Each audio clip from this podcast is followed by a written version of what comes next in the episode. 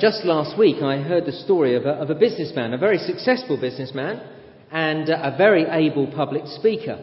Consequently, he was often asked to speak at functions and dinners, and his speeches were always humorous, engaging, and very insightful. But what few people realised about this man was that all his speeches were written by his secretary. He would simply give her the subject, she would write the speech, type it up and put it in his briefcase. All he needed to do was take the speech out as he arrived at the function and then read it. And it all worked very well. It was a great arrangement. Until his secretary began to get a little disgruntled. You see, the businessman never thanked her. All this work she did for him, and he never said thank you. And she was so fed up with it and the way that she was treated that she decided to teach him a lesson. So another function came round with another speech to be written. She duly popped the text into his briefcase and sent him off. He arrived at the venue, took the speech out of his briefcase and looked out at the assembled crowd, and then he began.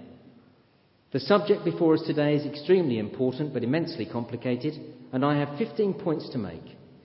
And to his horror, he turned over the page to find just 5 words. You're on your own now.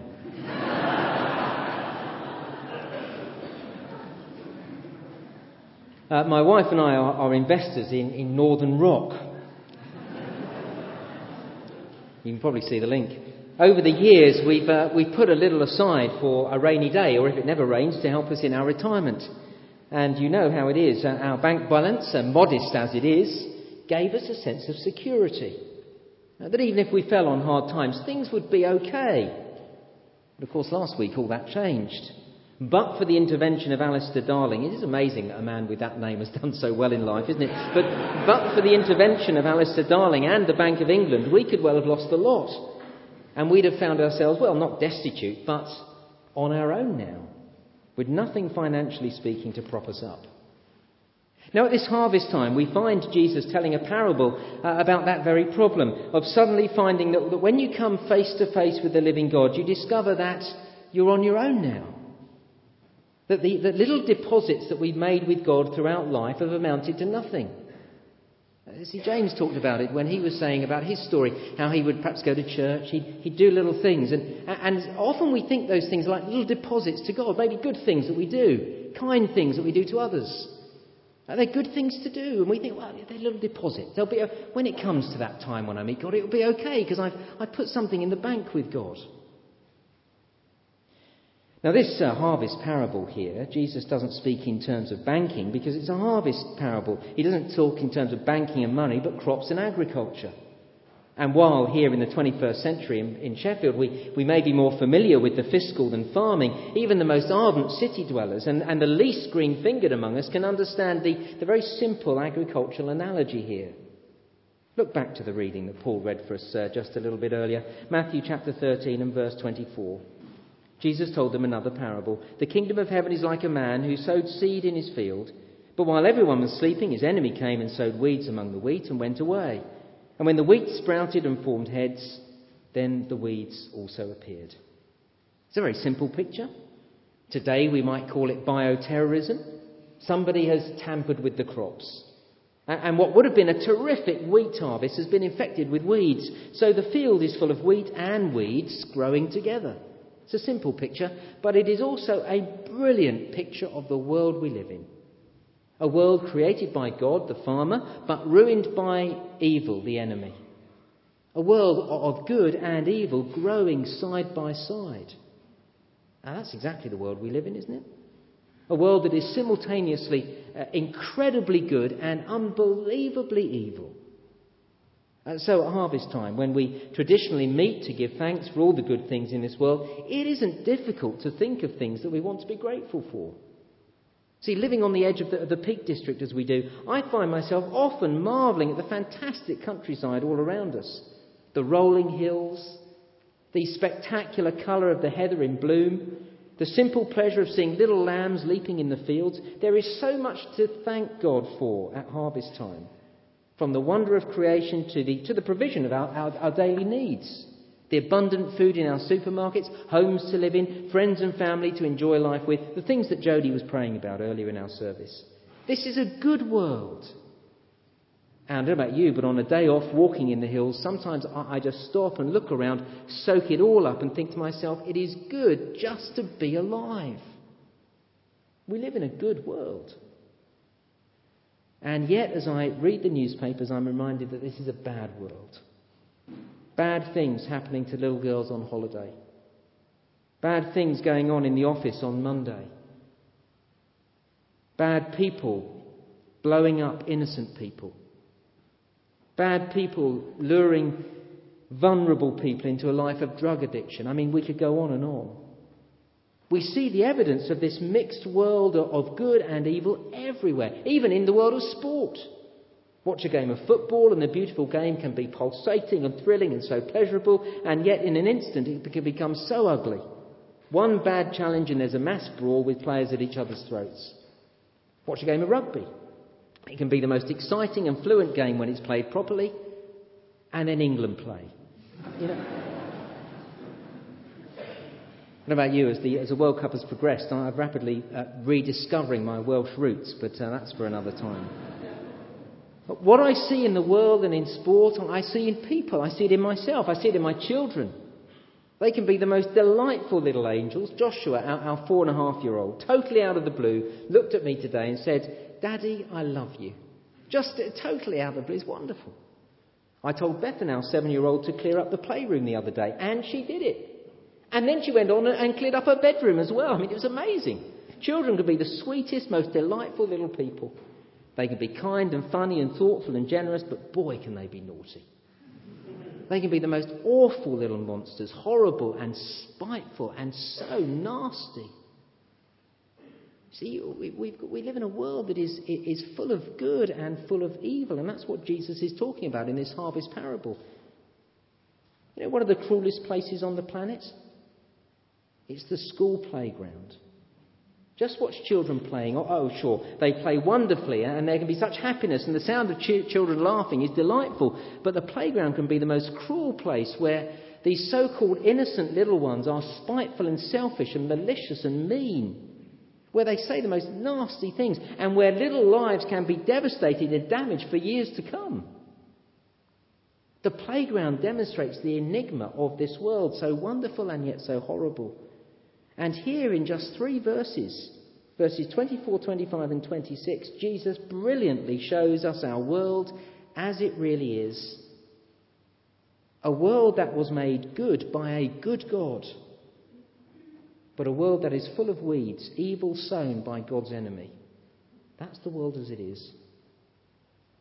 A few years ago, at a service very similar to this, a friend of mine, Julie, told the congregation why she was a Christian, very similarly to the way that James did for us earlier.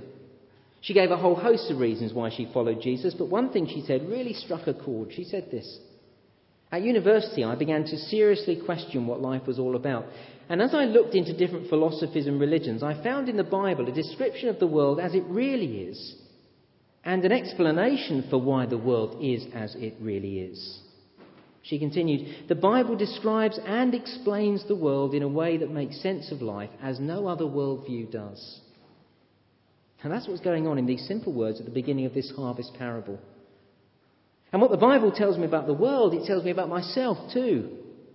I too am an enigma capable of good and yet also and often shot through with bad. Now, I've recognised it hugely since I became a dad. When I look into my children's bedrooms last thing at night, I see them fast asleep there. I tuck them up for the night. And at that moment, I feel overwhelming love towards them. I feel nothing but protective. As a dad, I've known great moments of selflessness. I'd do anything for them, make great sacrifices for them. Not because I'm a terrific dad, that's just how you feel as a dad. And yet other times I find myself incandescent with rage towards them. Sometimes they deserve my wrath, but sometimes I'm simply in a bad mood. I am a little example of the world we live in, and we all are, capable of great good and yet full of selfishness and greed and anger. Not that we like to admit it, of course. We do so like to present ourselves in the best light. I think of a young businessman, a guy who fancied himself as a bit of an entrepreneur. He just set up business on his own in new offices, and sitting in his brand new office on this first Monday at work, he heard someone coming up the stairs. Of course, he was keen to impress, so he picked up the telephone as the visitor entered the office, and he pretended to be discussing some multi-million deal. Finally, after about 5 minutes of faking high-powered negotiations on contracts, down payments on bank guarantees and investments, he put the phone down and faced his visitor. "I'm very sorry about that," he said. "Crucial call, big investment. How can I help you?" The visitor, looking a little embarrassed, said, "I've come to connect the phones for you."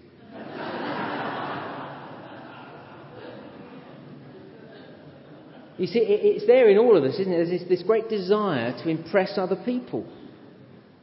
We soon learn what to do to look good.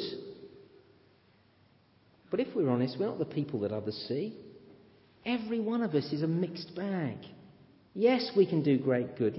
No doubt there's much to celebrate in our lives, much we can be proud of, maybe a faithful relationship, perhaps great sporting achievements, a flourishing career, a loving home and family, acts of kindness. There's much that's good in our lives.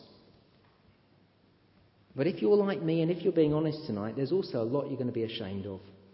The times we've hurt people, the relationships we've ruined, the occasions we've just acted out of selfishness, the things that go on behind closed doors, the skeletons in our cupboard, the things others know nothing about, even our spouse, or the things we think. If we're honest, we're not the people we like to project. Barry Humphries, the man who is Dame Edna Everidge, is wonderfully honest in his introduction to his autobiography. He says this: "Vanity plays lurid tricks with our memory, as Conrad has observed. But the well-intentioned biography or earnest thesis can also play lurid tricks with the truth, as its author squeezes and pummels his subjects to fit a convenient or fashionable theory." He goes on, "As I began this task aspiring to total candour, it is inevitable that I will rearrange the facts of my life in an attractive tableau, in much the same way as we arrange our features when we're about to be photographed. In that fraction of a second before the shutter clicks, our faces undergo a subtle but dramatic transformation. I'm sure that all authors, however bent on frankness, also perform some last-minute act of moral titivation before embarking on self-portraiture." Now, what Humphries describes the author doing is, if we're honest, a description of something we all do in our lives every day. Walk out of the front door, into the office or into the lecture theatre, or as we meet our mates and we present ourselves in the best light, the public face is rearranged, resulting in a subtle but dramatic transformation. And so we become experts at concealing the real me. But Jesus calls for honesty. We are like the parable, a great mixture of potential and appalling reality. And the biggest problem in all of us is that we push the living God out to the wings. See, harvest time is a time when we do traditionally remember all the good things God has given us. It's a time when we're thankful. And it's good to be thankful. Having young children, thankfulness is a big thing in our family. The children are getting better at it, but at saying thank you, but we still have to work hard with them. My parents, for a meal, Bethan said, "Grandma, pass the tomato sauce." As Mum stretched for the ketchup bottle, I said, "Wait a minute, Grandma." And as I turned to Bethan, I said, "Now, Bethan, what should you say? Grandma, pass the tomato sauce."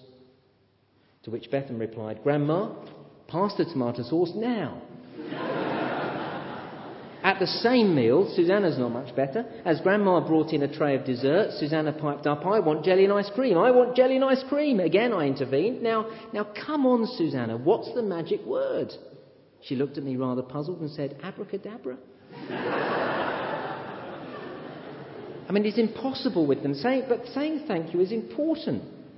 We're teaching our children to say thank you because it's polite, because we like people who are grateful. Indeed, we think it's rude if people don't say thank you.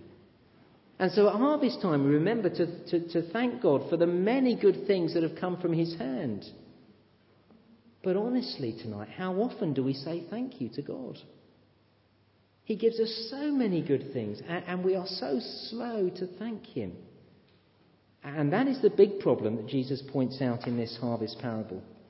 See, we haven't got it printed on here, but when Jesus explains this parable, just a little bit on in the Bible, and if you've got the Bible open, then you can turn it on, but you don't need to. I'll read it to you. Just over the page, he says this in verses 37 and 38. He explains the parable, and he says, "The one who sowed the good seed is the Son of Man," speaking of himself. "The field is the world, and the good seed stands for the sons of the kingdom. The weeds are the sons of the evil one." The good seed, the wheat, says Jesus, stands for the sons of the kingdom, those who've turned to follow the living God. And the weeds are those who don't. And you see, Jesus then tells us the root of the problem with the world. The root of the problem is ignoring the creator of the world, taking all the good things that God gives us and ignoring him, the giver. And so Jesus says here, real goodness and evil is seen in our response to him. Whether I put the living God at the heart of my life, allow him to direct all I do, just as James was speaking about earlier. Suddenly he thought, hey, what about the future? What about this time when I'm going to meet God? Am I ready to meet him? Am I going to let him direct the rest of my life? Allowing him to direct all that I do, to be taught by him, how I spend my time and my money, how I treat my friends and my foes, what motivates my decisions, what drives me in life. And you see, Jesus in this harvest parable warns us, if we push the living God to the edge of life, then there will come a time when he'll say, you're on your own now. For Jesus speaks here, if you look at verse 30 on the service order, he speaks here of a cosmic final harvest day, a final harvest. You'll see it there, verse 30. He speaks of the harvest. Let both grow together until the harvest. Now, this harvest that Jesus is speaking about is a day when Jesus will return, not as a baby, but in all power, and he will judge the world. He'll put all wrongs right when he'll bring justice and equity to this world once and for all. And that is both a wonderful truth and a terrifying prospect. First, it is a wonderful truth. Do you have the same experience that I do when I watch the television news and I see the terrible things that are happening in our world? I find myself longing for something to change. I long for the world to be different, for some good news for once. Do you ever feel that way? Well, I know others feel that way, because often people ask me, because I'm the vicar, they say, why doesn't God do something about this evil? It's a great question. Now, this parable is wonderful because it says he will do something about it. It promises that one day he will gather up all evil, all the weeds, verse 30, and he will burn them. That is a wonderful truth. The thought that all evil will be punished and banished. But it is also a terrifying prospect. Because as we've already said, if we'll be honest, like Barry Humphries, when we're not hiding behind our rearranged public face, we have to admit that we are far from being the people we should be. Yes, we've relegated the living God to be something of a footnote in our lives. And that really is the worst thing that anyone can do. And so naturally, we are the weeds in this parable, and we're not the wheat. So when Jesus does come and judge the world, we too will face that judgment. And if we're on our own now, we can't face that day confidently. And that's why this final harvest hasn't come yet. See, look again at what Jesus says in this harvest parable. Look at verse 27. The owner's servants came to him and said, Sir, didn't you sow good seed in your field? Where then did the weeds come from? An enemy did this, he replied. The servants asked him, Do you want us to go and pull them up? No, he answered, because while you're pulling the weeds, you may root up the wheat with them. Again, it's the picture, wheat and weeds growing together. It's a problem. I am hopeless at gardening. I don't mind doing it. In fact, I quite like doing it, pottering around the garden. But I'm seriously horticulturally challenged. I can't tell weeds from plants. That's a pretty serious thing when you're gardening. My wife quakes when I get the gardening fork out because I'm sure to pull up plants thinking they're weeds, and she's probably only just planted them. But even for the most experienced gardeners, sometimes weeds and plants are so entwined that to pull out the weeds, you will pull out the plants too. That is the picture here in this parable. Now, in the original here, the word for weeds tells us these plants are darnel. And I'm told that darnel, when growing, appears very similar to wheat. Very difficult to tell them apart. Again, that's how the world is. Good and evil growing together. In sport, in commerce, in nature, in politics, and even in people. We are a complicated mixture. It is difficult, if not impossible, to separate the two. And because good and evil are so entwined in this world, to root out evil will inevitably mean pulling up the wheat too. And that's verse 29. While you're pulling up the weeds, you may root up the wheat with them. So yes, says Jesus, there will be a day when God will put all wrongs right. A day when he will judge all evil. And that is the harvest that all harvest festivals point to.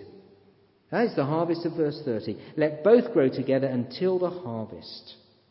At that time I'll tell the harvesters, first collect the weeds, tie them in bundles to be burned, then gather the wheat and bring them into my barn. That will be a completely new beginning in the world.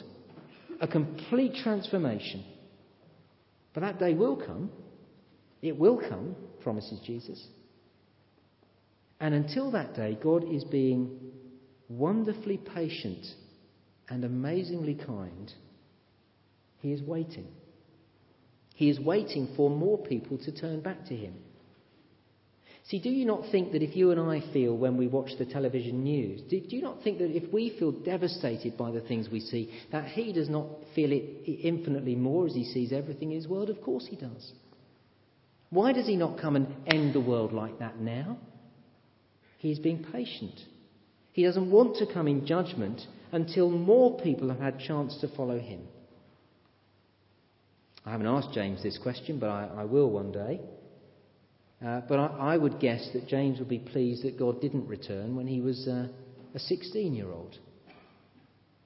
I am so pleased God is patient and kind like this because he didn't return in judgment before 1983. Because you see, it was in 1982 that I was a normal 19-year-old enjoying life, pursuing a career in the newspaper business, playing tons of sport, football, badminton, running, tennis, anything I could do, having a good time. It was good to be alive. I was enjoying all the good things God gives, but I barely gave God a second thought. Oh, I believed he existed. I went to church from time to time. I don't suppose you'd have called me a terribly bad person. I put these little deposits in the bank with God. But I was actually doing a terrible thing. I was ignoring the very one who gave everything that made this world such a good place to live in. And that is no way to treat the living God. And so had Jesus returned for this cosmic harvest that he speaks about in 1982, I'd have been bundled up with the weeds and been told you're on your own now. How kind of God not to return before I turned to Jesus in 1983 when I went to a service very similar to this, where for the first time I grasped that I needed to be forgiven. I needed a fresh start with God. Well, I imagine there'll be others who feel that exactly the same thing tonight, just as I did those years back.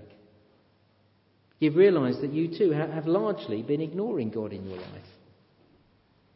And you're realising that you're not really ready for this harvest that Jesus speaks of here.